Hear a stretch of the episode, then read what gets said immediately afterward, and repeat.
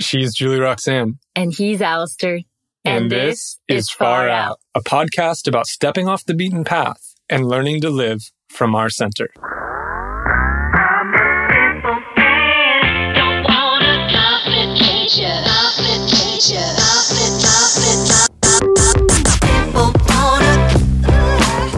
So I don't want to box myself into a bunch of plans that are gonna not fit who I'll become, you know? Yeah, I just wrote down the phrase mediocre now brain. That's a good one. It's so true.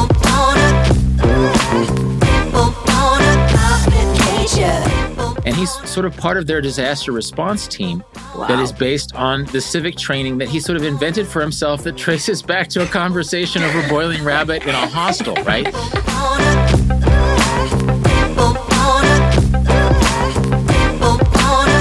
Or you can make your own path. And by doing that, you're doing something that's much more dynamic and much more personal and much more life affecting. That if you're just following somebody else's path and thinking, huh, well, this path isn't as good as they thought it was, I want my money back.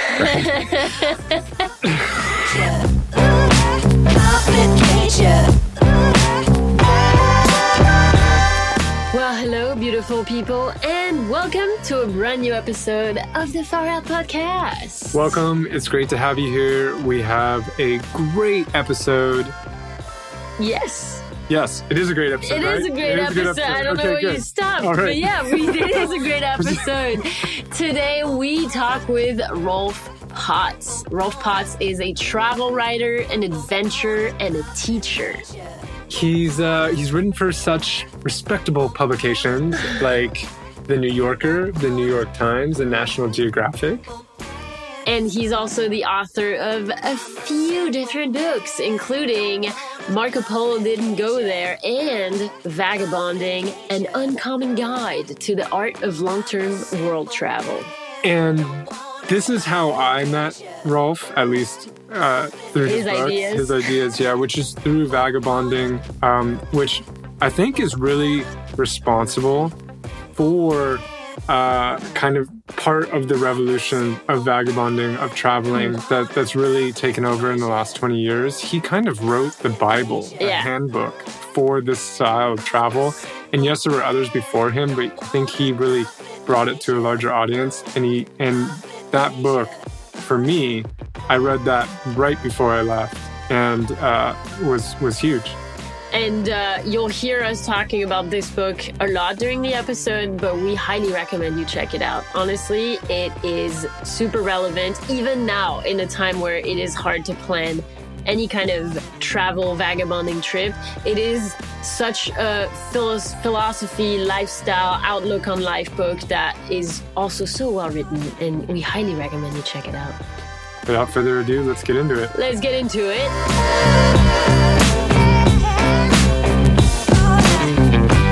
Good morning, good morning, good morning. Good morning, Alistair. And good morning, everyone. Good evening, good afternoon. We're happy you're here. So I'm really excited to welcome Rolf Potts, the author of Vagabonding, to the podcast. Welcome, Rolf. Glad to be talking to you. Mm, it's a pleasure. I'm really excited about this conversation because uh, I read Vagabonding for the first time at the end of 2014. And at that point, I had just actually left the business world. I was in startups for a while and I decided I was going to travel, but I didn't know how I was going to do it.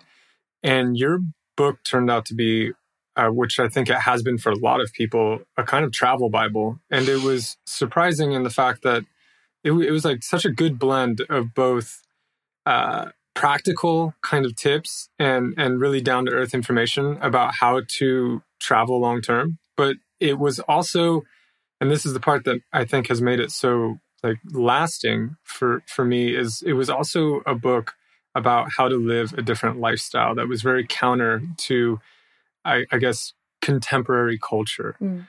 And it's been a really powerful book. And I wonder maybe to start just to orient people, if you wouldn't mind giving us kind of your definition um, and how you think about what vagabonding is, which is the title of your book.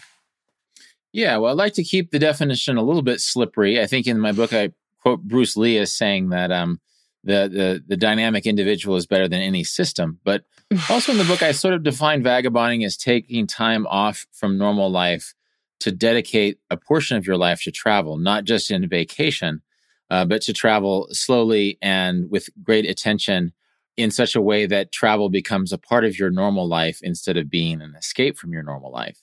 Hmm. And there's really no oh, um, go ahead. sorry but just time wise oftentimes you know there's in, in europe you have gap year cultures in the uk in particular a year is a good time but uh, sometimes I, I really think that the personal system is best if you can spare six weeks then that beats you know two weeks if you mm. can spare six years then that's awesome you know mm. so um, it's really about um, the core is about time wealth it's about realizing that we're all born equally rich in time and really the way you spend your time is the way you live your life. And to be a little bit less materialistic about the way you think of life and think about your life as this time this precious gift that you're given. And if travel is something you dream about then maybe you should think of strategic ways of living your time in a way that enriches your life and allows you to travel the earth. Yeah, and that brings up something that I know was true for me when I picked up your book. Well, was true for me until like maybe a month or two before I picked up your book, which was I was time poor.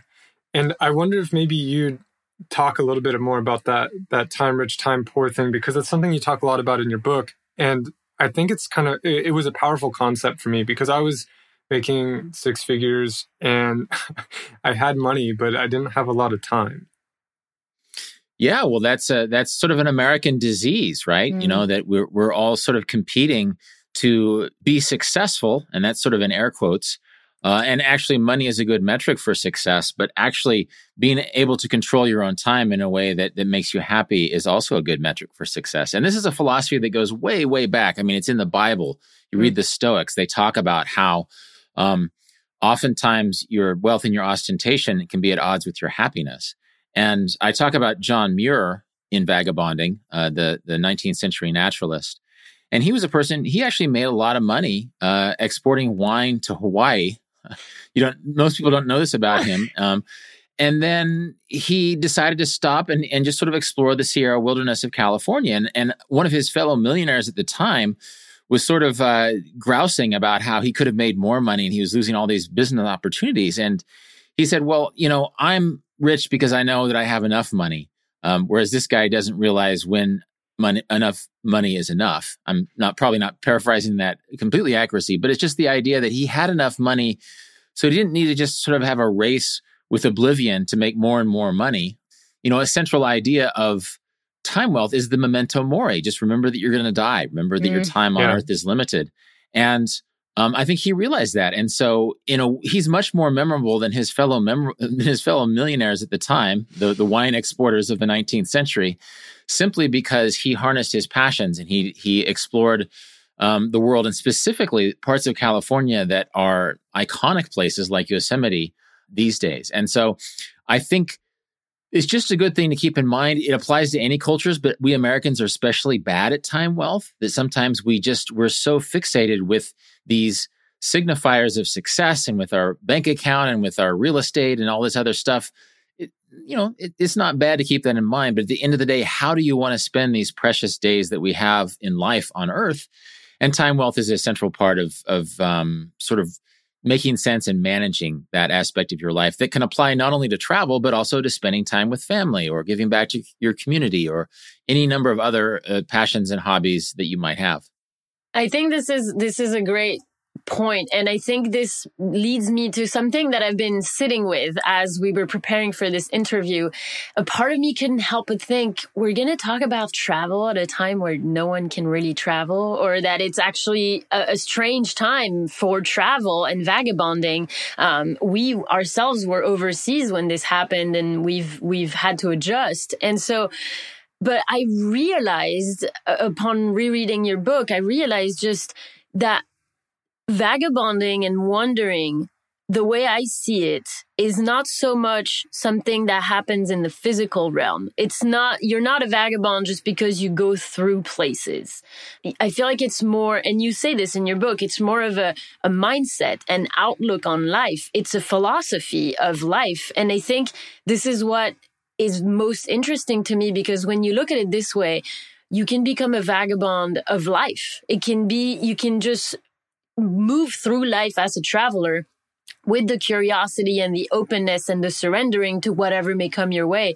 And I've been, uh, you know, creating a life that's like this for the past four years. And it's getting, it's so much more rich. It's so much fuller than the life I had before where I was, where there was never enough basically. And when I was very time poor. Yeah. And one great thing about travel, just as a metaphor, travel is a place where you're not in your own habits and your own familiar things and your own bad habits for that mm. matter. And so, even if you're stuck at home or stuck near home for a pandemic, you can challenge yourself in the manner of travel by breaking out of those habits and by, you know, maybe taking a different way to the grocery store to get your pandemic food, or just sort of embracing aspects. Travel forces newness on you because you're in a place where you know nothing, you know. Mm. Um, I often say that, you know, there's that old dichotomy between travelers and tourists, but in a way, that can become sort of a false dichotomy because mm. we're all tourists. We're all outsiders. None of us, the local people, are the experts. We're just these bumbling people who are lost. And but being lost is part of the joy of being of of travel. And I think one one for all of the benefits that we get from things like smartphone and smartphones and online information, being lost is a gift to travel. Being a little bit lonely is a gift to travel. Being a little bit bored is a gift to travel. And mm. so during this time of pandemic, not only are these good habits to have, they, they actually help against anxiety. You know, if you're just sitting around reading news headlines, arguing with people on social media, that's not good for your mental health. Whereas mm. going for a walk or, or trying to find a new way to see a neighborhood that you've been stuck in for several weeks, that is some, that's a metaphorical part of travel that you can apply to your own home. I'm glad you mentioned the the news thing because this is something I've also heard you talk about. Um, and it, there's the money aspect, right? Or or changing this idea of like what what success is being time rich versus time poor. But there's also um, you point out there's also the information aspect of really managing or being mindful of uh, the information you're plugging into. Yeah, well, uh, um, you know, we have all this information, but it's not making us any smarter, really, and it's not making us any more mentally balanced. You know that that there was a time just over a century ago where educated people not only read Shakespeare, they memorized Shakespeare because Shakespeare was one of 10 books they would read in 10 years. You know, mm. just, there was less information available. And so that didn't make them dumber. It just made them engage the information they had in a different way. Well, now we're at the time where we can just sort of Google any Shakespeare work or anything written by anyone and have it at our fingertips. But our relationship with that is so much shallower. So as travelers, I think it's good to strike a balance. As travelers, even at home, it's good to strike a balance between the information that's available mm. versus just being where you are, being a, a person who's walking down a street in Vienna, for example, and instead of getting the Yelp recommendation for where to eat, eat, you just ask somebody on the street. Odds are that you're going to get a more dynamic recommendation there. And so that's just one example of many ways in which this dearth of inf- or this um this deluge of information is making life it seems like we're getting more options but in a way it's it's sort of making us dumber and less dynamic with the way we interact with the world and this can apply to news you know there's just so much clickbait news that's designed to engage you emotionally just so mm. it can hold your attention right um, there's all of these different strategies for approaching a city when in fact for thousands literally thousands of years your uh, travelers approach to the city was to walk in and if they got lost they'd ask someone where to get found. If they got hungry they'd ask somebody where a good place to eat is. And those tools are still available to us. Even with our smartphones in our pockets we can still use those time honored travel traditions that are maybe less saturated with information but maybe more open to things like happiness and serendipity and other things that travel has always rewarded us with. Maybe more signal to noise too, because a, a, common experience I think travelers often have, which I know I've had, is you go to a country that's supposed to be dangerous, at least according to your home country. And it turns out there's just people there like you for the most part. And that maybe the government there maybe the government is dangerous a little bit, but you're not really like you're not hanging out at the government's house. Mm-hmm. You know, you're you're you're you're with the locals and actually those can be some of the most friendly places in the world it can be incredible and that that kind of you know for me blew my mind and I think it's it's it's an insight that's that's worth traveling for. And then what I particularly noticed with the pandemic is there's the reverse of that too. Like we were living in Guatemala for 8 months and you know, I think people in the US were worried about us mm. being in Guatemala and the news we were getting was like the US is the worst place in the world right now. Like there's such a filter. The information you get depends on where you are and where it's coming from and what the medium is. And it, it was just such it was so surreal how people in the US feel safe and were worried about us, but we were like doing fine. Yeah. And most of the news we were getting was like the US is like rioting and da, da, da, uh-huh and I don't know, it's just such a crazy illustration of of like the distortions in information or or how hard it is.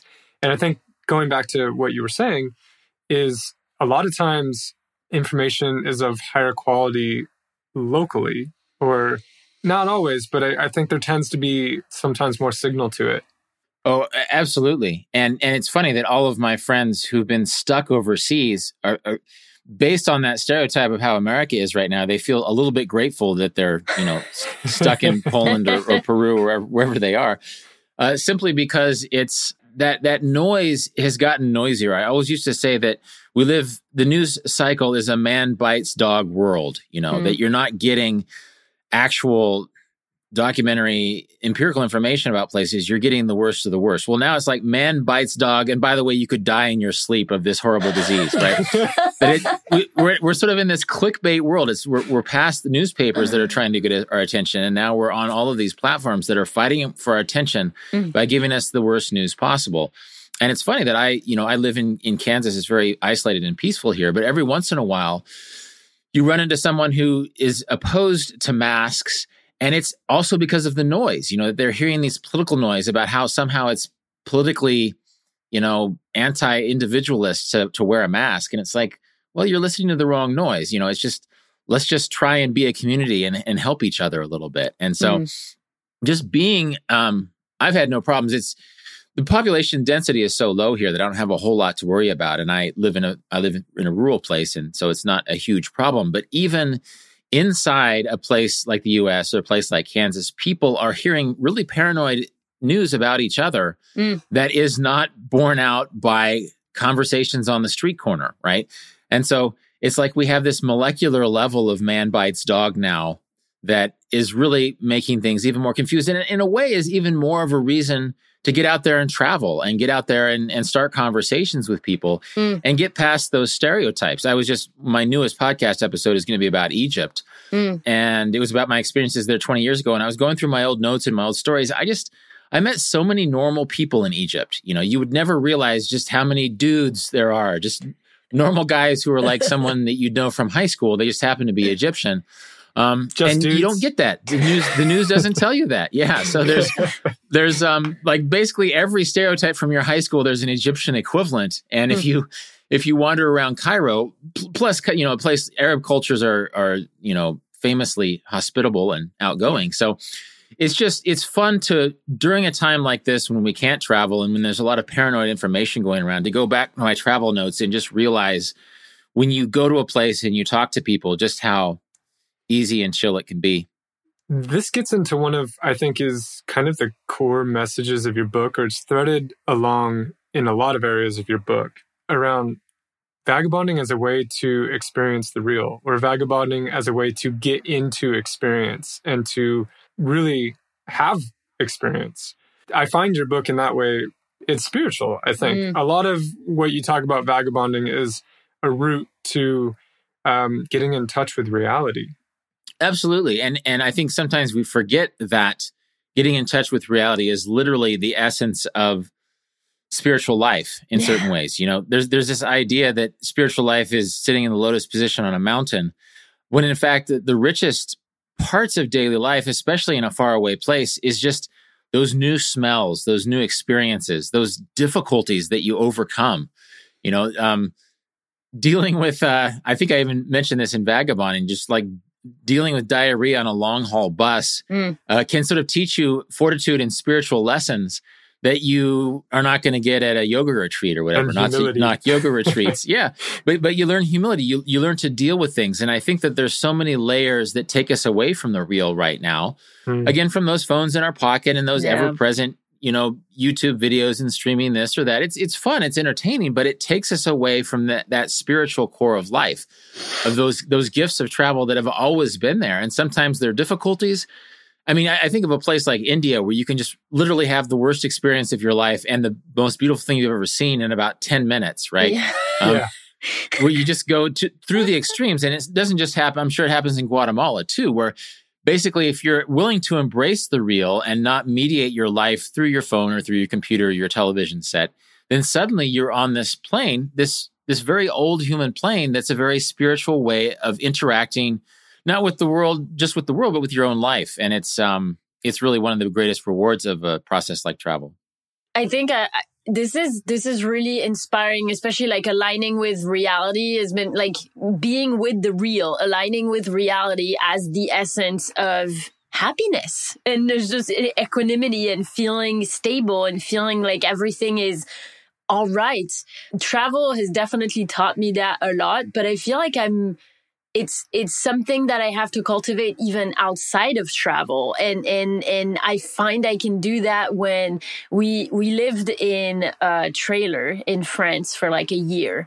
And there was I think we came we came back from traveling and we came back and immediately, the first thing we did after we came back, we were emptying our suitcases, trying to fall back into a routine. And within an hour, we flooded the caravan, the, the trailer. I, I remember we were like mopping water everywhere after like a, a 20 hour flight. We were exhausted and we were mopping water. And I just remember thinking, oh, this is life too. You know, like sometimes you over, you overflow your water tank and you flood your house. This is life too. And there was some of, there was like a comical aspect to this of, oh yeah, I don't have to fight this either. You know, like I can't, I have diarrhea on, a, on an overnight bus in India. This is life too.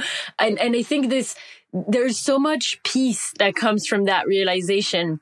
And I feel this is why it's, this is why this vagabonding mindset for me is almost like something you can apply everywhere. Oh, your dishwasher broke and you flooded your kitchen this is life too. And it's, it's another encounter on the journey of life. Um, I, I, think like that can get pretty woo woo, but I, I do think this is the essence of just stop reacting to everything as if it's a personal thing, you know, like where, where we can tend to feel, ah, this is, it's against me. It's always in my way of doing things. And I think this get back, this gets back to the time poor, time wealthy kind of con- comment. It's like when you feel like you don't have enough time, you will obviously see this as a setback or, and it goes also with the, I, I want to direct this into the, definite, the thing of success too, but I, am thinking of a quote, um, Rolf, that I think you put in your book from John Muir, where he says something around that he basically says, like, I wouldn't mind being detoured on a trip for 40 years mm. or something. And I think it gets at this idea,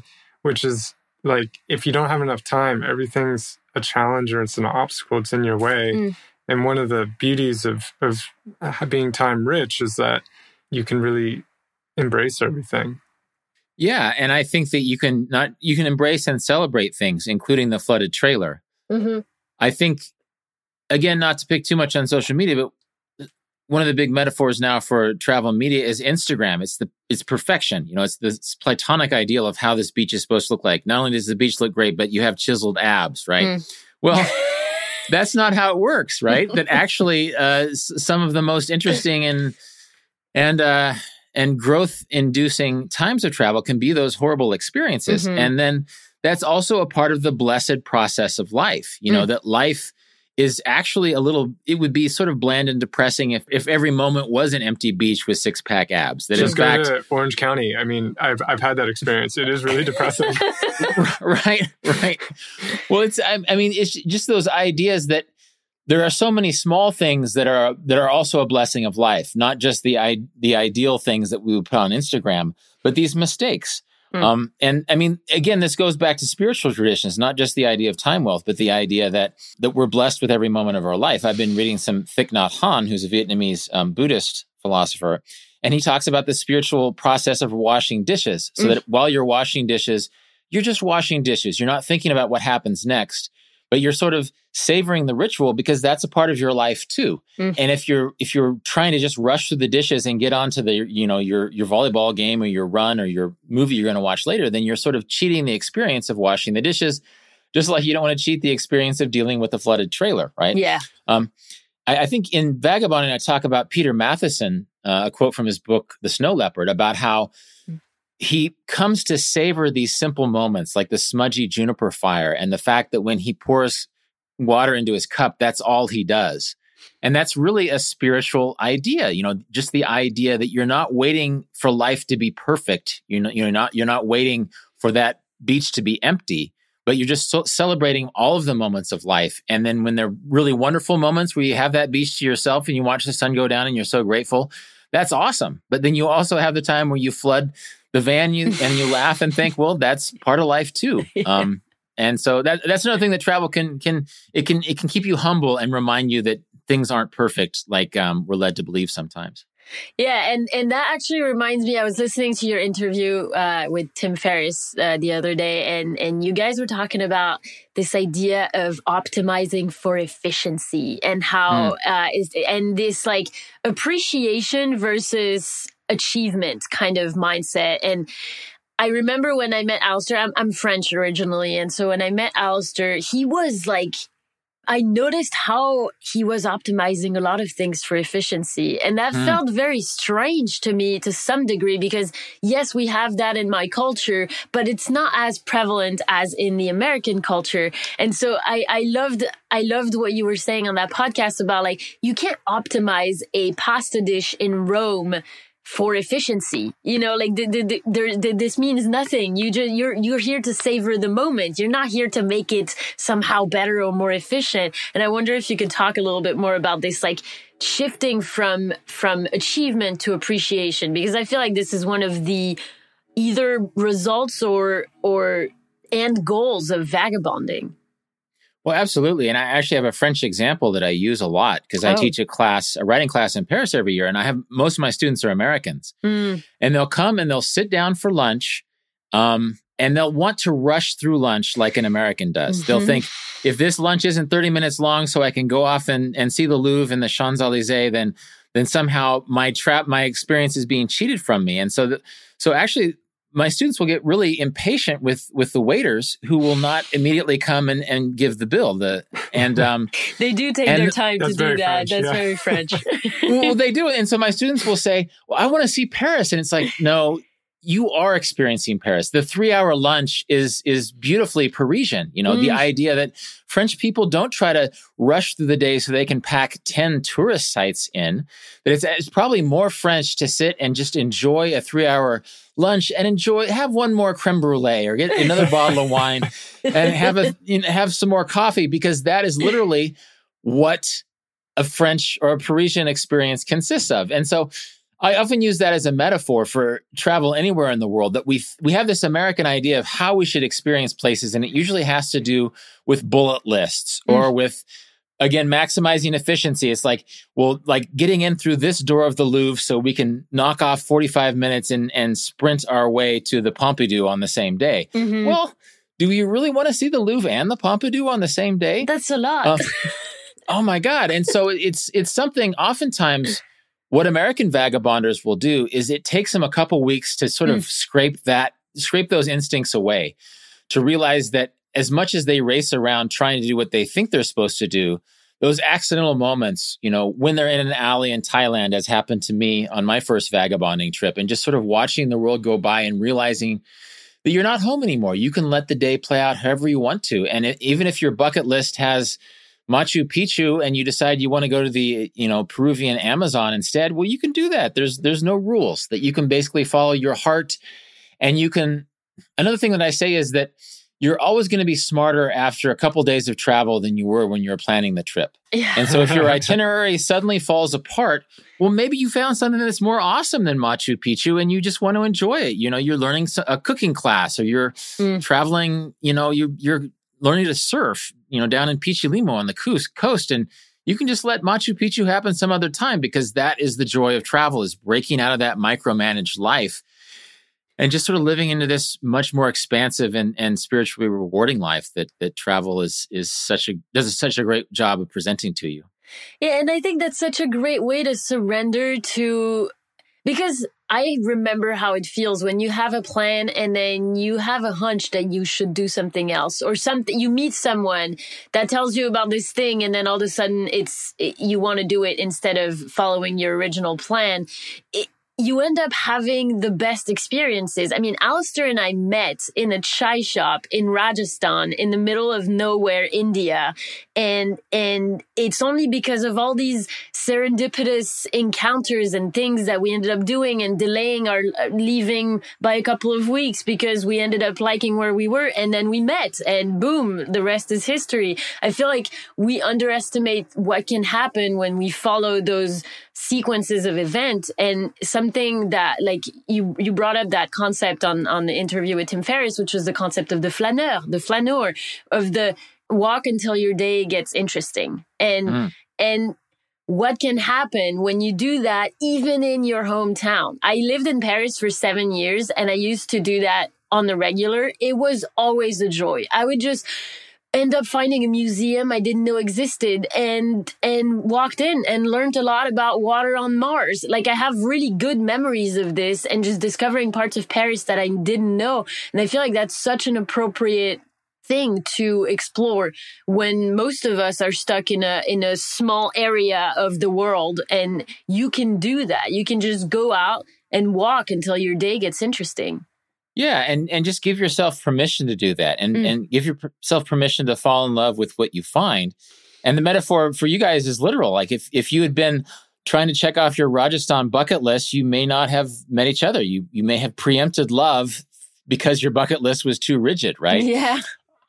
Um, and so, so I love the idea of that. You know, that's a great metaphor that you can use. That, um, yeah, sure, you can. We didn't, we didn't knock off our bucket list, but we found each other. So, mm-hmm. how about that? and it, it's it's getting rid of those expectations right those like predefined because those kind of limit options right and you talk a lot about an option rich life and this to me when i'm traveling and you're totally right about it taking a couple weeks i would say for my thick head it probably took a couple months to like get out of that doing mm. doing kind of thing of, of trying to you know as an american also i think there's you feel like oh god i only have you, you you're gonna have to go back or like there's that that concern. It's the time poor thing for yeah, sure. and now it's been like four years, so I haven't yet gone back, but that's somehow still in the back of my head sometimes. But this option rich way of living where you can I think it's freedom, right? Like you can go do different things. There's possibility. And I think this is one of the benefits of vagabonding, but it's also one of the benefits of just wandering, right? If you find yourself walking through a forest and, and you have the day and mm. you can go in any direction. And I'd like to get at this with you because your book is com- like in some ways it's common sense. It's not common, but it, it's in some ways it's like it's there's something very profoundly simple about it. And mm-hmm. in some ways you read it and you're like, yeah, of course, which is why it was so refreshing because I read it at a time where that wasn't living that way.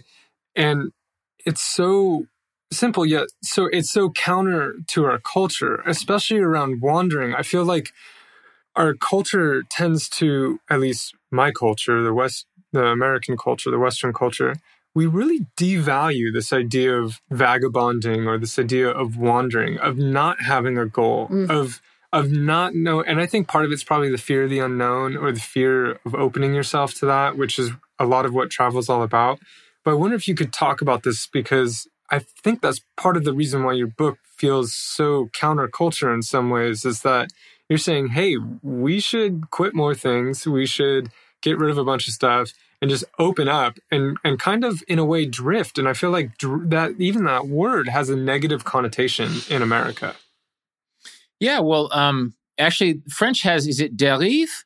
Uh, oui, means, dérivé, dérivé, yes. Dérivé. Yeah, actually, um, in the 1960s, the situationists would would practice what, what was dérivé, which it was it was flânering basically. They would they were sort of frustrated with themselves for being too trapped into habit, and so they would do the dérivé through the city. They would wander through the city in ways that that intentionally broke these chains of habit. Mm. And so it, it's it's that same tradition that literally that word drift was used as a positive thing in Paris in the 1960s, and So I, I again, I think that we are with our compulsion in a place like America to plan. We assume that having no specific micromanaged plan is a bad thing, when in fact the plan actually limits possibility. You know, um, you talk about an option-rich life or the you know the thrill of possibility. You know, what what an exciting thing to embrace. You know, when when when every possibility is an option. I, I think too, sort of in a um in an iPhone app age, when in a way your you, your crowdsourced Yelp app is, is is in a way smarter than you because it has listened to ten thousand people who've given their restaurant recommendations. But in a way, there's something more rewarding about sort of a hard won place of of finding your own mm. your own joy, your own food. I, I, was in the closest town to where I live now, Salina, Kansas. I, I found it like a homemade bakery. There's like German bread at the Seraphim Bakery in Salina. What a great thing to discover to randomly stumble onto. And I, I just think that not knowing what happens next mm can be such a gift. And you have to get used to that though, because not knowing what happens next, like in, in a boardroom environment, in a corporate environment, that means that you are in trouble. You know, that means that you're not doing your job. You're not in control. You're, you're not in control. But when actually part of the joy of travel is literally not being in control. Um, and so there's other things that I recommend in vagabonding and elsewhere. I'm just going to that bus station, finding a little town that you've never heard of and going there mm. instead of the big tourist attraction. You know, because people, especially young travelers, I used to be the same way. They complain about there being too many tourists in a place. And it's like, well, that's because that's because you're day, going there. it's because you're going there, and and and tourists like each other, especially young travelers. You know, it's fun to meet a German when you're in the Philippines. Yeah, but don't complain about that. Just walk to a place where there are fewer people, and then have that surprise you know, figure out a few phrases of the language and, and, figure things out. And it's amazing how adaptable we are as humans. I think we forget this sometimes that yeah. Our, our, our smartphones can organize our lives in such a sleek way that we forget that humans have always figured it out. You know, mm. um, some of the best travelers in the world are actually uh, refugees and immigrants. You know, they're not exactly sure what's going to happen next. They have a war in their country. They have some sort of poverty that's dictating their their decisions but then they come to a place the us or, or europe or whatever and they just they figure it out you know and america is an immigrant culture um, and so you know many americans maybe most americans are descended of people who figured it out long ago mm. in conditions far worse than what we're dealing with now and so i think maybe the first step to embracing options and possibility is just letting go you know just i think i say in vagabonding it's it's good to know your options but not your destiny and so just keeping in mind your options, but keeping in mind that sometimes your options are limited by not being in the place. And once you go to the place, there's you have a, a whole wealth of things to do and you can wander around and you can make mistakes. One mm. one mistake I made when I first started vagabonding in my mid 20s, I didn't want to be the dumb backpacker who was always screwing up. Um, and who was getting scammed and paying too much. Yeah. And I realized eventually it doesn't matter. Like we, we all start there. And in fact, after years, I was still getting scammed sometimes. Yes. You, know, you, get, you get saltier, but why why be afraid of making mistakes? Why be humiliated by making mistakes when as travelers, it's travelers who are willing to make mistakes, just like travelers who are willing to uh, learn languages are the ones who throw themselves out and are not perfectionists when it mm. comes to learning languages. So yeah, just just uh, being a fool sometimes is one of your greatest tools. And I think there's a couple of things I want to expand on here. Like the first one that you said was you this not knowing what's next, right? Like kind of letting go of the plan and not knowing what's next. And I was I was like it was in the back of my mind while you were talking and I just realized it's just it's an illusion that you can ever think you, you can ever mm. know what's next. You can never know. Even if you stick to your plan then boom a pandemic hits and your plan d- doesn't stand a chance. So it's like it's such an important practice. If you do it in the travel context, I feel like I've brought that as a practice for my own life, eh, which leads me to the second thing that I was wanting to expand on, which is yeah, the, you said you can have these uh, options and destiny kind of thing. And the way I think about it is I have my intentions, I have the things that I know I want now, but I have no way of imagining the things I will know in a week or in a year or in 10 years. So it's like, why would I limit my 10 year plan to what my mediocre now brain can imagine mm. when I could just let things happen and let the intelligence of life kind of guide me because I, I will know much more in five years than I know now. So I don't want to box myself into a bunch of plans that are going to not fit who I'll become, you know? Yeah, I just wrote down the phrase mediocre now brain. That's a good one. it's so true. It doesn't know anything. It's it's it's so it's so small compared to what could happen. Maybe to to elaborate on this too is a particular experience that happens uh, when we're traveling, especially when we're vagabonding, which is that we will go somewhere and one of two things could happen actually that can kind of illustrate this point is one we can have expectations and then where we go and see doesn't live up to them mm. that that one's pretty common.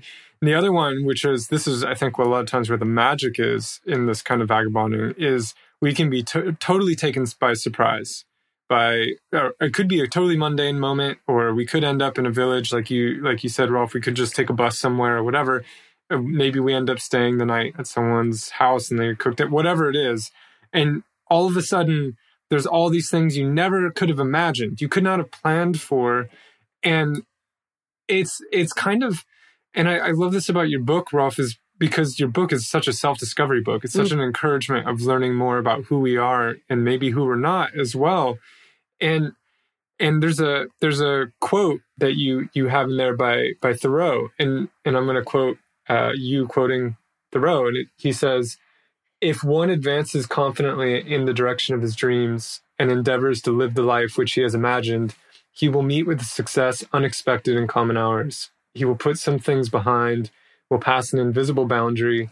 New, universal, and more liberal laws will begin to establish themselves around and with him, and sorry, around and within him. And I think this is a beautiful quote. And it gets to this idea that as we start to go on this adventure and maybe of not knowing, we start to realize that there's things we could never have imagined. Mm. And as we start to follow those things, more things that we never could have imagined. And then you end up, in a way, and this has been true for me since I started vagabonding five years ago, is you end up in a life you never imagined. Yes. Well, I was literally having a conversation for my upcoming podcast with my friend Dan. I met him in a hostel in Cairo, Egypt, this mm. wonderful hostel.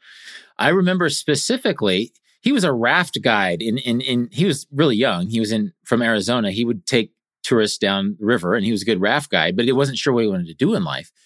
We were standing in the hostel kitchen cooking rabbits with a mutual friend, Paul, who is, who was a city planner in San Diego. And Dan suddenly became interested in this. And so when Dan joined the Peace Corps a few months later, they asked him what he wanted to do, and he just spitballed city planner. Right? he wasn't educated in city planner. He had a he had a conversation in a hostel about city planning. And they didn't literally make him a city planner, but they sort of made him a development person during his post in Honduras. And that basically now he lives in Wellington, New Zealand, and he's sort of part of their disaster response team wow. that is based on the civic training that he sort of invented for himself that traces back to a conversation over boiling rabbit in a hostel, right? And another thing is, is he said he'd never been in New Zealand, but Kiwis are such good travelers. He just met so many. He thought yeah. they must be doing something good in New Zealand. So I'm going to go there. Well, now he's married to a Kiwi. His kids speaking with these crazy, you know, Kiwi accents, right? and, and, so, if again, if he would have limited things, you know, if he would have bucket listed his way through the Middle East, he wouldn't have had that random conversation that literally changed his Peace Corps post because he sort of, in that good old American way, he just sort of spitballed his way through the interview and said, "Yeah, you know, I learned a little bit about city planning," and so they put him into development and now suddenly he's he's a happy guy. He he lives, you know, in Wellington. He overlooks the sea. He has a couple of adorable kids, and um, that literally changed his life. And it sounds like you guys did too. That you guys were open to each other, for example, at a tea shop in Pushkar. And these are the things that count more than what we thought we were supposed to see, because odds are you have to wait in line two hours to see what you're supposed to see anyway, right? Yeah, it, and I think for me, like th- this is exactly what happened to us, and and it what's what's crazy is that is that it's continuing to happen to us. It's like mm. I think a part of me thought, okay, w- after we met, we were both in complete shock. Like, oh my God, this is like out of a movie. I never could have imagined this. This is crazy. And I kind of thought, okay, well, if this is a movie, then there's a moment where the craziness stops, right? And it becomes more predictable. And no, it's actually just getting more and more unpredictable, but more and more amazing. And it's, the, life continues to throw things at me that I never could have foreseen. And I couldn't be more excited about it because it's actually better than what I could have foreseen. So it's, I think this gets, I want to kind really, of like un- the unfolding of a path you've never walked. Yes, yes, and it's it's this idea that the path of the of the traveler, and in this case, the traveler of life, not just the traveler of places. You have to walk it. It's not there. It's you just go one step at a time, and it appears. Uh, but I think most of us, and I was definitely in that category, we are terrified of having that approach because taking only one steps we live in a culture that wants to have the next 25 years planned. And I think this maybe is a good place to go to this idea of success because I think I was totally in that mindset back when I was still living in Paris, being a cook and doing my life back then. I, I was seeing my life being planned over the next 25 years. And that terrified me. But for some people, it's more terrifying to take the the leap. And we want to stay in these like kind of boxed plans. And i feel like what our society is telling us is that this is the definition of success is you you graduate from high school and then it's all planned out from there. And and this is success. And i feel to add on to this um because i'd like to hear you comment on this as well rolf is like i feel like also what society is saying is and we've kind of touched on this a little bit earlier is don't trust your experience. Mm. And your book is all about saying, hey, go out and have your own experience. I mean, the quote on the first page, I don't remember it exactly, but it's it's Walt Whitman, I think, in Leaves of Grass, saying like basically saying like, hey, this is my experience, but don't take it for your own. Yes. I think that's the the opening quote in your book. And I love that. And I think that's a, a message that goes through your entire book, which is like, go out there, get your own experience and start trusting it. And I think that's something that we're really scared. And I think this goes into us not knowing how to trust our intuition or really being learned how to be intuitive sometimes with our experience. But this is this is one thing that I think scares a lot of us about mm. about doing something like vagabonding. Yeah. Yeah. Well, Whitman, one thing I love about him is that he'll often talk to future generations. He'll say, you know, I'm standing on the shore on, in here in Brooklyn, and it's amazing. And I, I want you 150 years from now to understand how amazing this is because it's going to be amazing for you too. I mean, he was inclusive not just of the the complexity of life, but of the fact that life would keep happening after him um, in a way that's worth celebrating. And so he's, he, you know, he says, yeah, that everything that I claim as my own, you should offset with your own, or else your time were lost listening to me, right? So he wants to inspire you, but not just in that passive way. And I think that's a common thing that we, there's so many inspirational podcasts now that we can passively be inspired full time without really hmm. embracing our own experience, right? I think one of my favorite quotes in the book that doesn't often get repeated, but it's by Antonio Machado. He says, Traveler, there is no path. Paths are made by walking. Yes. Actually, I think Alistair was, wanted to read it. It was pulled up on the screen. I want to read it. So, yeah, great. I love yeah. that quote. Yeah. Well, it, it goes in the idea that t- all too often, especially in America, we see life as a consumer experience. Mm. These are our options. These are the expensive ones. These are the mid priced ones.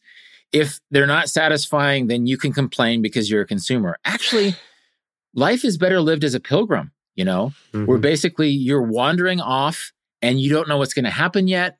You're not exactly sure you have ideals, but you don't have a whole lot of plans. You're making that path by walking on it.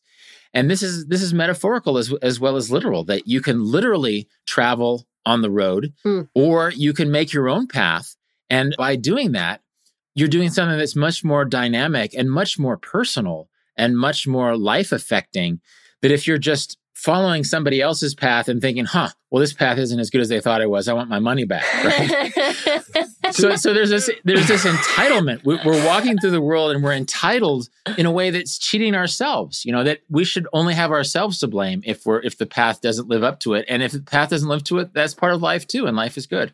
I feel like we even we're even now because I feel like for the last maybe 15, 20 years, maybe 10 years, the whole the spiritual and the mindfulness and the yoga, it's getting really uh, like popular it's it's very it's becoming mainstream. Like you know those meditation apps and all these things. And even that has turned into something you can consume and actually never follow your own path in it you know? It's you can you can listen to podcasts of people who have had uh, who who are living their own pilgrimage and then think oh i'm going to do exactly the same way that the same thing that they did and then feel like oh it's not working. But it's like no you were supposed to figure it out for yourself. It's a very personal thing. And I, I think this goes back to what you were saying, Alistair, about we are too afraid to trust our own experience, our own intuition, as if it's something that that's going to work out. There, there, there's a lack of faith. There's a lack of trust that it's going to work out. Basically.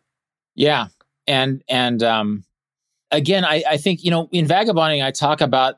I think National Geographic Traveler had a story about there was a solace boom that suddenly it's hip to go to a meditation retreat, mm. you know, to go to a to a place in Greece where you can um, hang out in, ch- in ch- churches and chant with the monks. And it's like really a solace boom. It's now fashionable to be spiritual, right? Yeah. So we we just have a way of consumerizing everything. Yeah. Um, and I try not to knock anything. I'm sure somebody had a deadline to make on that uh, that article, but like, how how spiritual is it if you're like shopping for your spiritual retreat and it's like, oh well, this one seems to have better meals than this one. Um, and then yeah. it, it, it, happens with volunteering too. People will shop for a volunteering experience when in fact, you know, if you if you've taught English, go to the local high school when you're in Myanmar and, and see if they want an English teacher. And my experience is that 100% of the time they do want a local person to come and help with the English class. And so just remember that you do have agency. You, you do you can sign up for a spiritual retreat. And I'm sure people's lives have been changed at spiritual mm-hmm. retreats. But if you live a time wealth life, then you don't have to shoehorn a retreat in, you can just go stumble around like a fool through a country. If its spiritual tradition is Orthodox Christianity or Buddhism or whatever, and then suddenly you're interacting with people and you find a way to deepen your life spiritually in a way that is similar to what a pilgrim might experience rather than a consumer. It's such a, again, when, when, when, you seed your life with time, you don't really have to be a consumer. You don't have to complain about how something's not working because if it doesn't work, you can shrug and try something else. I like that you say it's personal, uh, like, like, a pilgrim, because a pilgrim walks through the land, right? And he has a personal interaction with mm-hmm. the land, and that makes it meaningful. And and I'm actually more than that. I'm thinking of a Joseph Campbell quote, and I'm par- I'll paraphrase it, but he says something like, "I don't think people are so much looking for the meaning in their lives as they are of the experience of being alive." Mm-hmm. And as a pilgrim walking, having a personal interaction, I think you're getting both. It becomes very meaningful, but maybe more important is you feel alive. I never felt more alive than when I started traveling mm-hmm. and and I think it's been kind of a project to keep that going ever since I I tasted it again. Yeah. Yeah, I, I, I, just want to quote because I think it gets at what you were saying, uh, Rolf, uh, y- y- about the whole like purchasing uh, an experience, um, especially a spiritual one. You you say in the book, purchasing a package vacation to see a simpler life is kind of like using a mirror to see what you look like when you aren't looking into the mirror.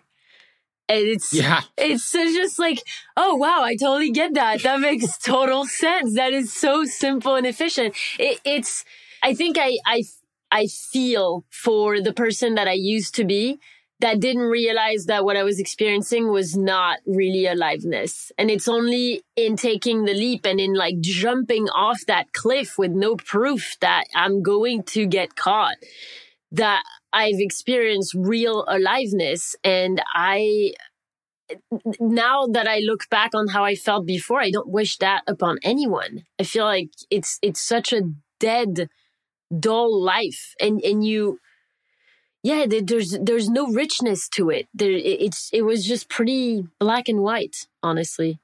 did you feel like that before you, before you started traveling? Or did you have a similar realization?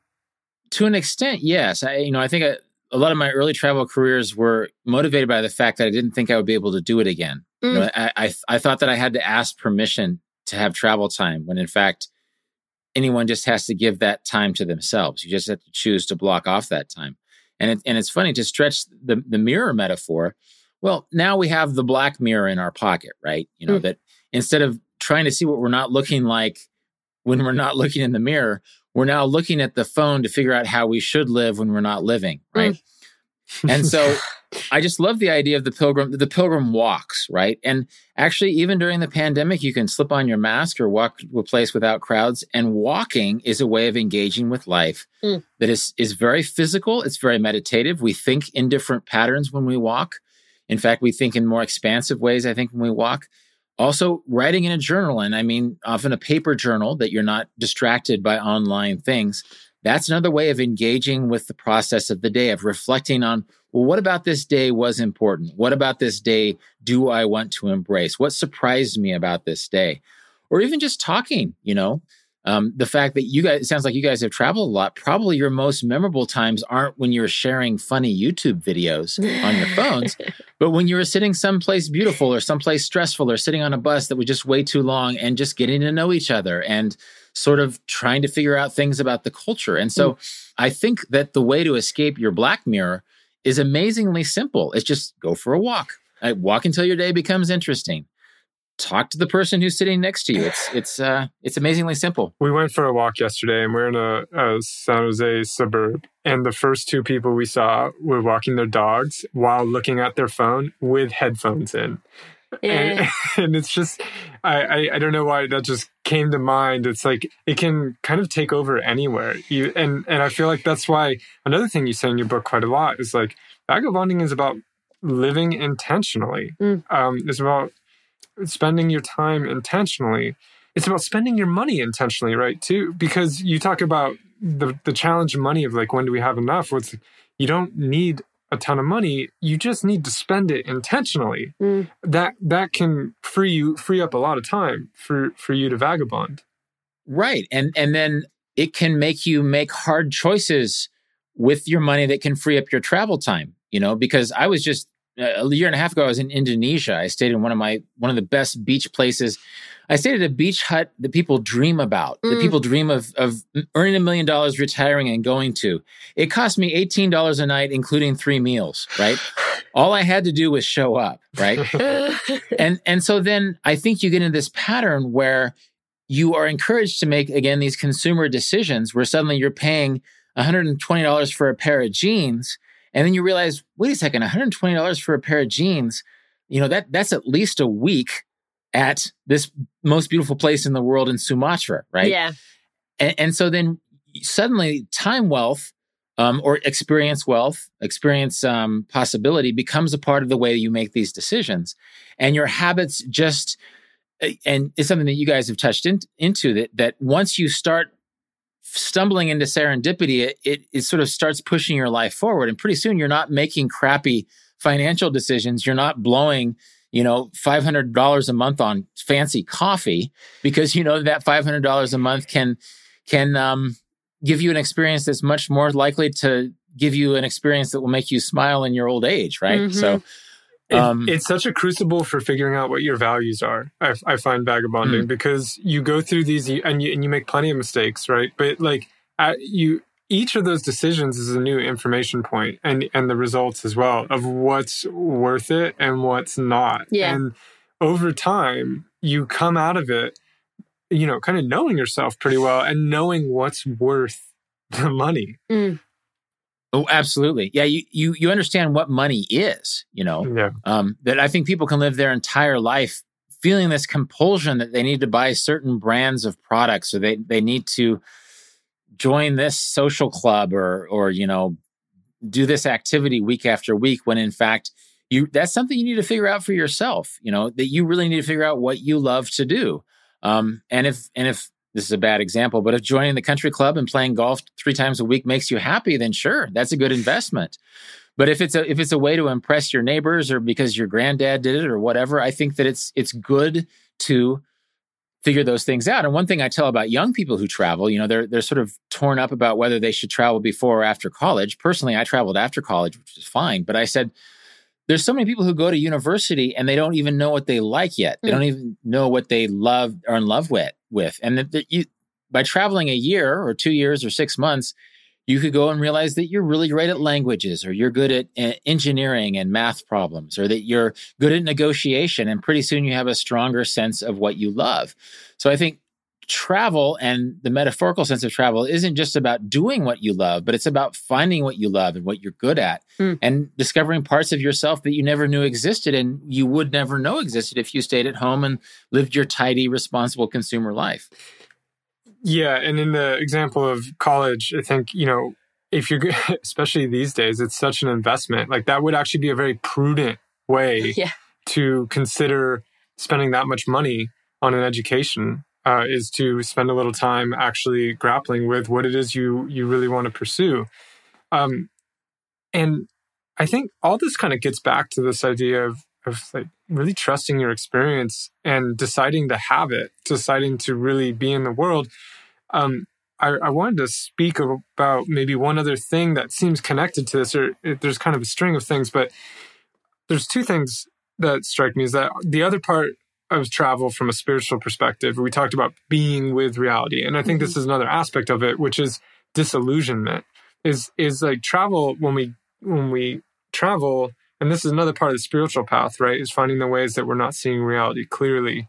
Uh, and and travel is such a it's such a practical hands-on way i think to like really get your hands around having a spiritual journey even if you didn't plan on it because uh-huh. it requires you to simplify and it require you can only carry what's on your back i mean maybe you could take a suitcase but that gets pretty cumbersome if, if you're going to vagabond but you can only take so much stuff and you have to really let go of a lot of stuff mm. and then you you're in a way kind of naked to experience or that's hopefully what happens and then you have all your illusions kind of re- or at least some of them revealed to you. Um and it's such a it's such a beautiful experience. Yeah.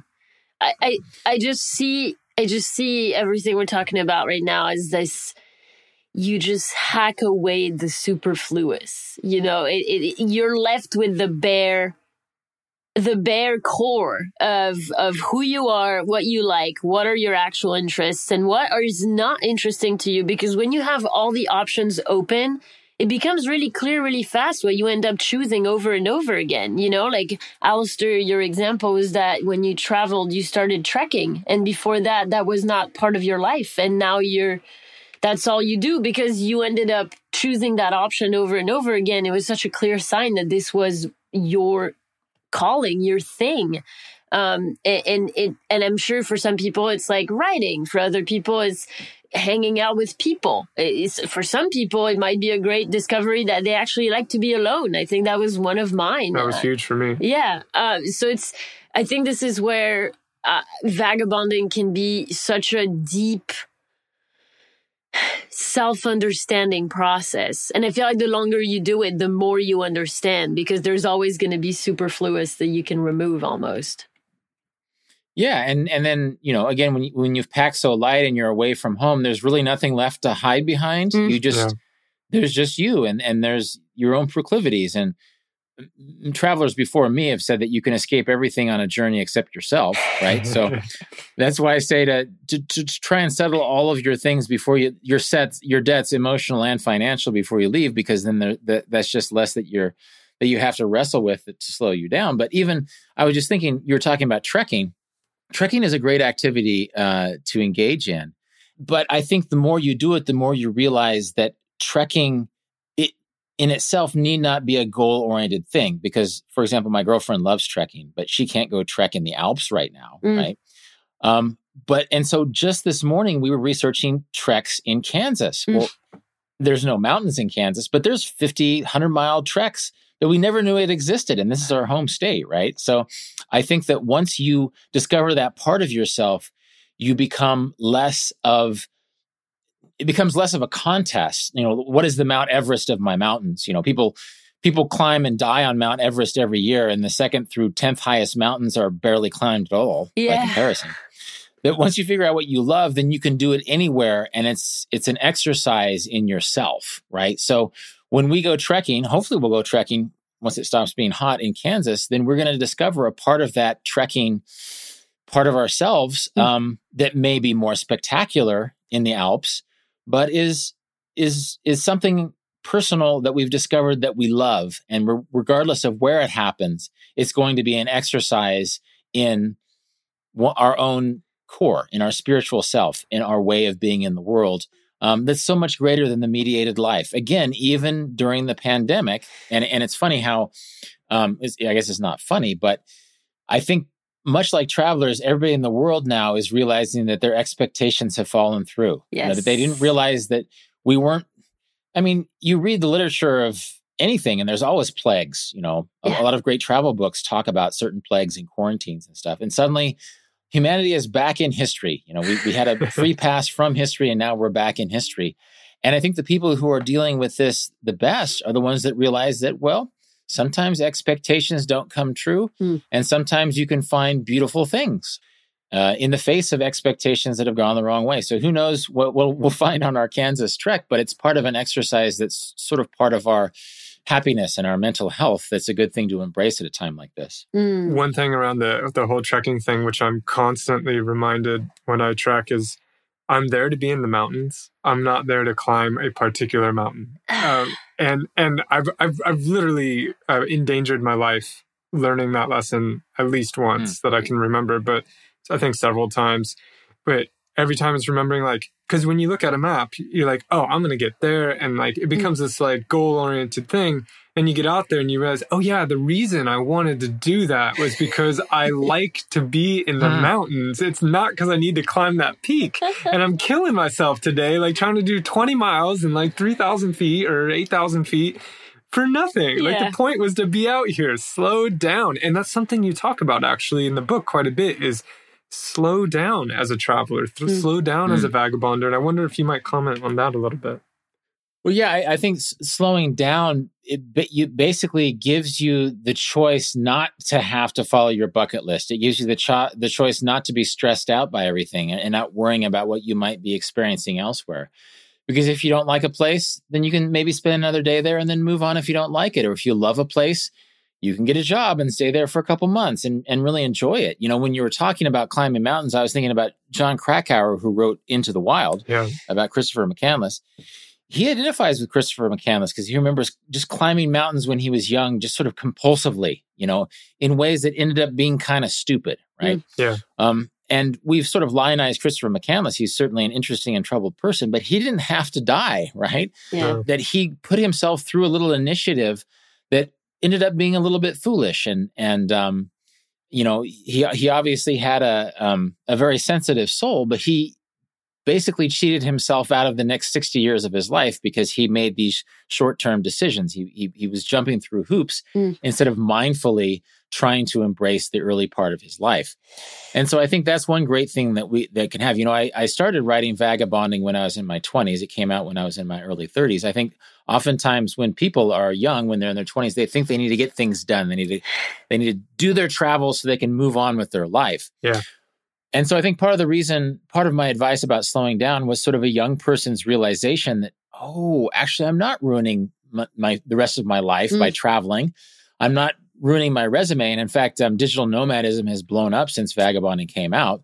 That you that literally um, not only can you put it on your resume, you can take your job uh, abroad. Yeah. And so I think there's all these pressures that make us think that we need to be hyper efficient when in fact slowing down and maybe not just walking through landscapes, but sitting still and letting landscapes move through you Mm. um, are are are equally valid things. And that's one thing of all the luxuries that come with buying yourself time, Mm. the ability to slow down and enjoy that three hour Parisian lunch or to climb halfway up a mountain and just sort of fall in love with a meadow and, and swim in an icy lake without making it to the peak.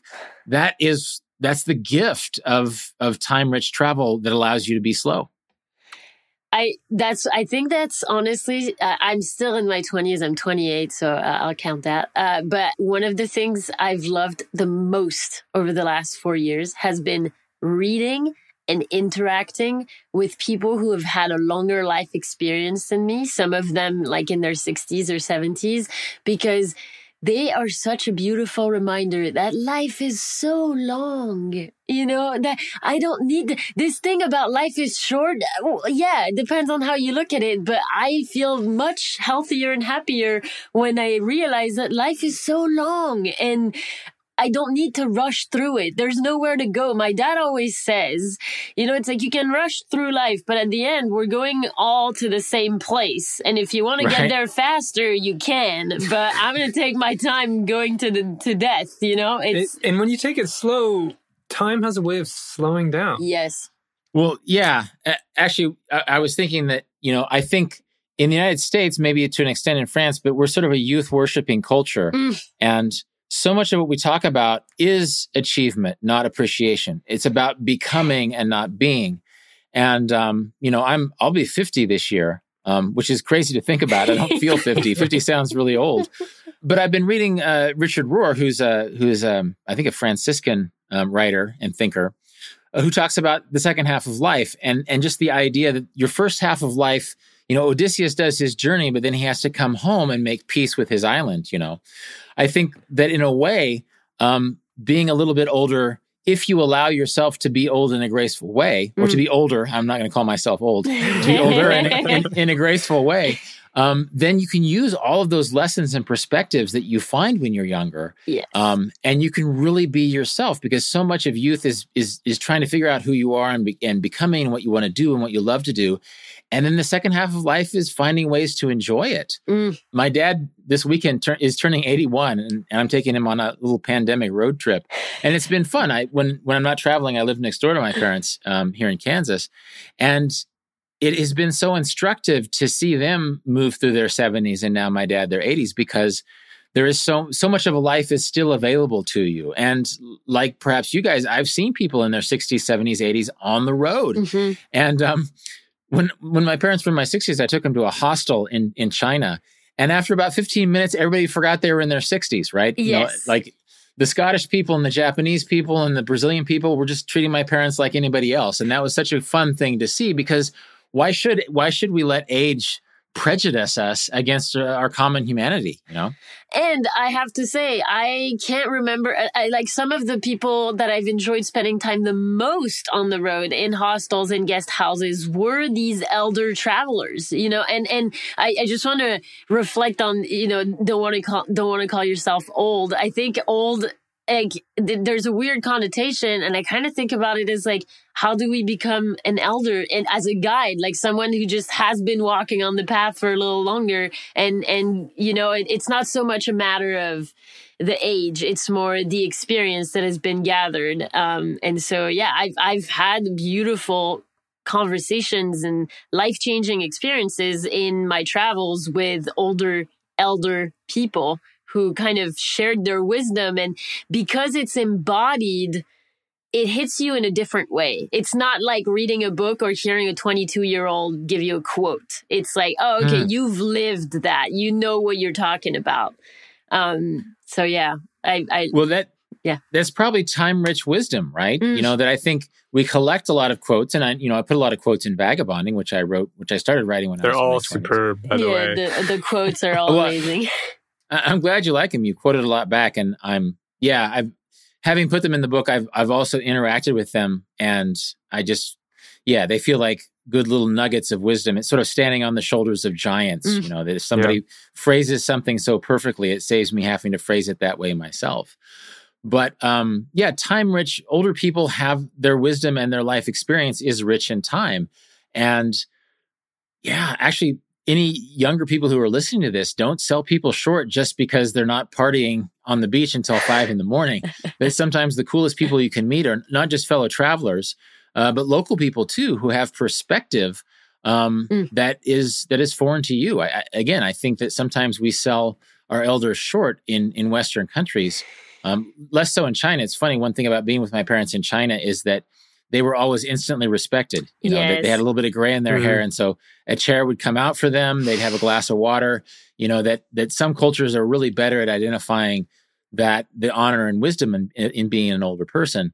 But that's part of it too, and I'm I'm glad that you've discovered that that that that um, older travelers have have deepened your life mm. as they should. Mm. Um, this might be another thing I'll write down, you know, to sort of talk about the the variance in age. I've been a traveler now in gosh, several different decades. Four I've been a deep traveler in four different well, I'm not in my 50s yet, so three different decades. Um, and and just sort of having experienced travel at different ages makes me realize what perspective I bring and I miss some of the energy and naivety that I had in my 20s. But sort of my self-assurance and and and sort of my instincts are sharper than they used to be in ways that are good for me and maybe uh, at times good for people that I'm around when I am traveling. Hmm. I think maybe as we start to close here, I, would like to read you one travel quote. Well, I, I interpret it as a travel quote that's not in your book, but I know you're familiar with it. At least I know you're familiar with the book. Uh, it's by Robert Pirsig from Zen and the Art of Motorcycle Maintenance. And this was a quote that was really kind of bouncing around in my head when I picked up your book for the first time. And when I was really trying to make this transition from a, a, a time poor life, but also a life that was not very option filled to not just a shift in my outer experience, but in, in the way my, my mentality, um, which I'm very much still on the journey on. But here's the quote we're living in topsy turvy times, and I think that what causes the topsy turvy feeling is inadequacy of old forms of thought to deal with new experiences. I've heard it said that the only real learning results from hang ups, where instead of extending the branches of what you already know, you have to stop and drift laterally for a while until you come across something that all that allows you to expand the roots of what you know.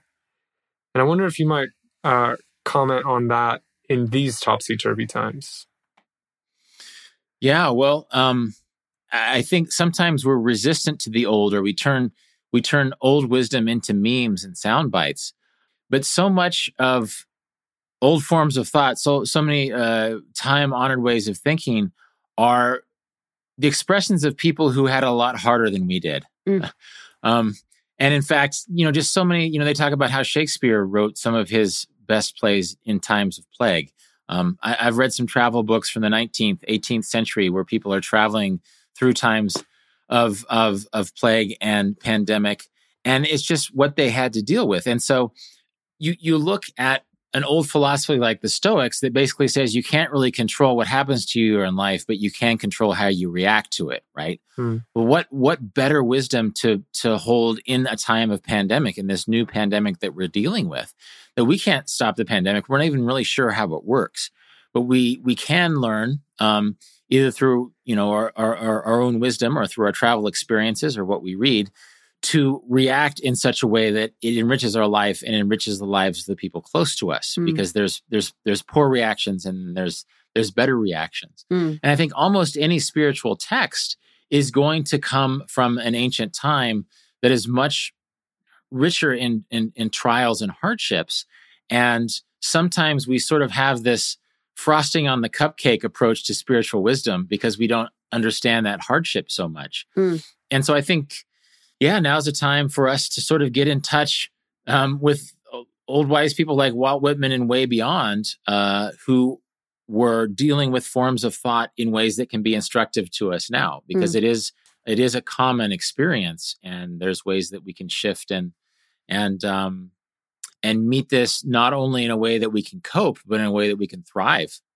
Yeah, I, I love that. And something that does come come up for me is these older forms of wisdom, these things that have been said, and and oftentimes these very common sense things, you know, like idioms or uh, sayings in the language, they hold so much truth. And not just because they're old and tried and true, but they, they just they might seem trivial. They might seem like they don't really have a lot to them. But when you actually sit with those you know grandmother wisdom like some stuff your grandmother was always saying and it just it was always too much it's it actually is spot on. As soon as you spend a little time with it, you realize like, oh my God, there's so much wisdom to unpack actually. And, and I could just sit with a quote from, from, from my grandmother and, and feel like I'm learning a lot. Uh, so, so yeah, I, I really, really like that.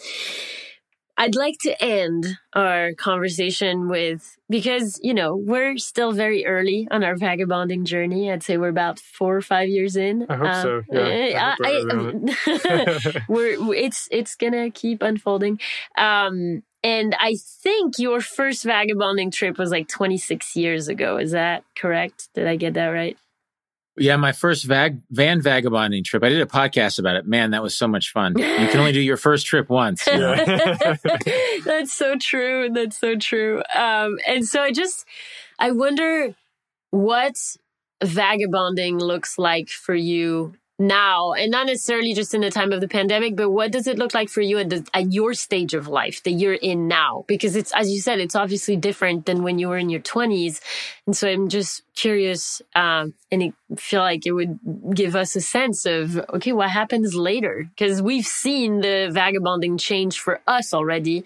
And so i'm really curious where you're at with it well, I think it, it goes back to that attitude, you know, that that vagabonding isn't really set a, a set of rules, but it's a, it's an attitude that you're always sharpening and that you're always interacting with. Mm.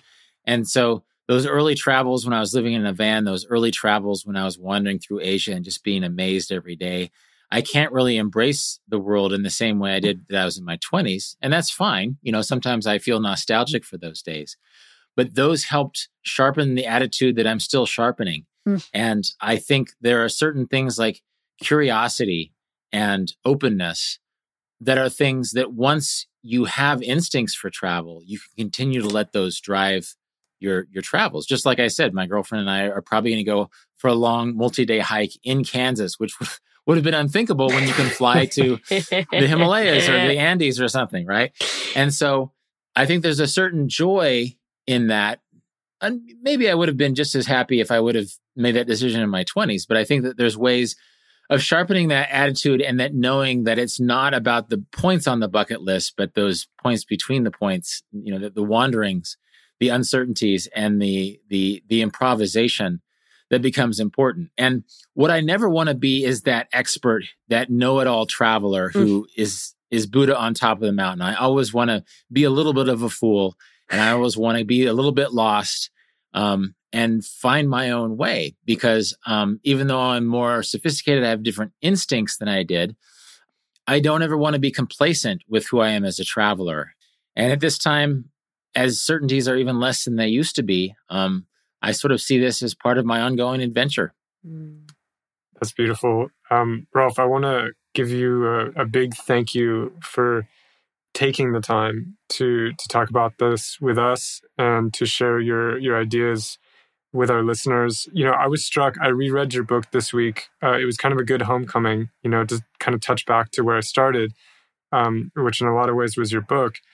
And you know, I was kind of expecting it to be um, out of date in some ways, like because of the pandemic. At least, like there'd be some juxtapositions, and I was shocked how no, it's really not at all. And, and maybe we can't travel quite in the same way, but the mindset mm. and the journey that you were really encouraging people to go on in that book is as relevant, if not more relevant, than when I read it five years ago. Um, and I would strongly recommend anyone who who's here still and and interested in this this conversation to read that book mm. because mm. I you write in such a uh, I don't know it, it, there's a it's it's like you write in a slow way. It's a beautiful book to read, and I mm. I can tell that a lot of experience and a lot of effort went into it. Is there besides uh, your va- your book Vagabonding? Is there anywhere else you'd like to uh, maybe direct people's attention to if they want to uh, follow your journey more, learn a bit more about you? I'd send them to my podcast. I mean, you can go to rolfpotts.com, which sort of has links to all of my books and all of my articles and different interviews and and uh, but then one thing that I've been very active in even amidst the pandemic is my podcast which is called Deviate with Rolf Potts and um, it's where I continue to think out loud about this this great adventure called life and how travel fits into it and how travel adjacent things fit into it as I was saying, my parents are, are getting older and I was worrying about losing them. So I decided to interview them about how they dealt with it when they lost their parents. So I have not just travel content on my podcast, but some general life stuff um, that that is on my mind. And vagabonding is a good step, but I build a lot on system vagabonding ideas in my various podcast episodes. Mm. Mm. Yeah, so that's Deviate with Rolf Potts, highly recommended as well. Yeah. Thank you so much for coming today. Uh, we had a blast talking to you. Yeah, thank you, Rolf. Yeah. Thanks for your uh, your questions and your engaged attitude. I'm excited about you guys' further adventures. Thank you. You bet.